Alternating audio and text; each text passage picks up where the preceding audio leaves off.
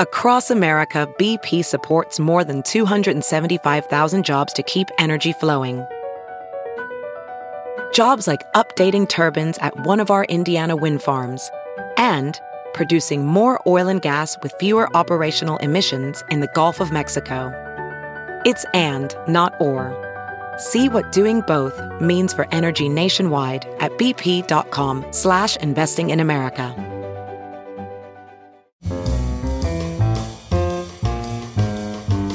It's Merriam-Webster's Word of the Day podcast for October 7th.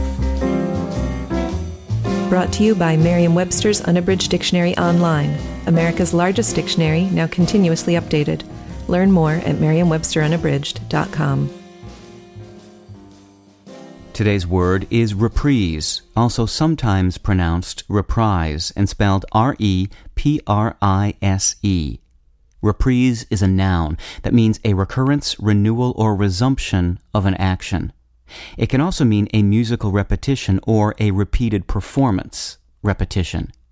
Here's the word used in a sentence from The Desert Sun of Palm Springs by Bruce Fessier. Jo Anne Worley returns to Palm Springs this weekend for a reprise of her music and comedy act for the love of Broadway at the Purple Room Restaurant and Stage.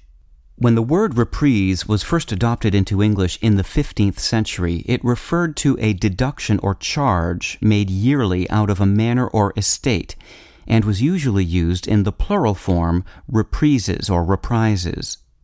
It probably won't surprise you then to learn that reprise comes from an Anglo French word meaning seizure, repossession, or expense.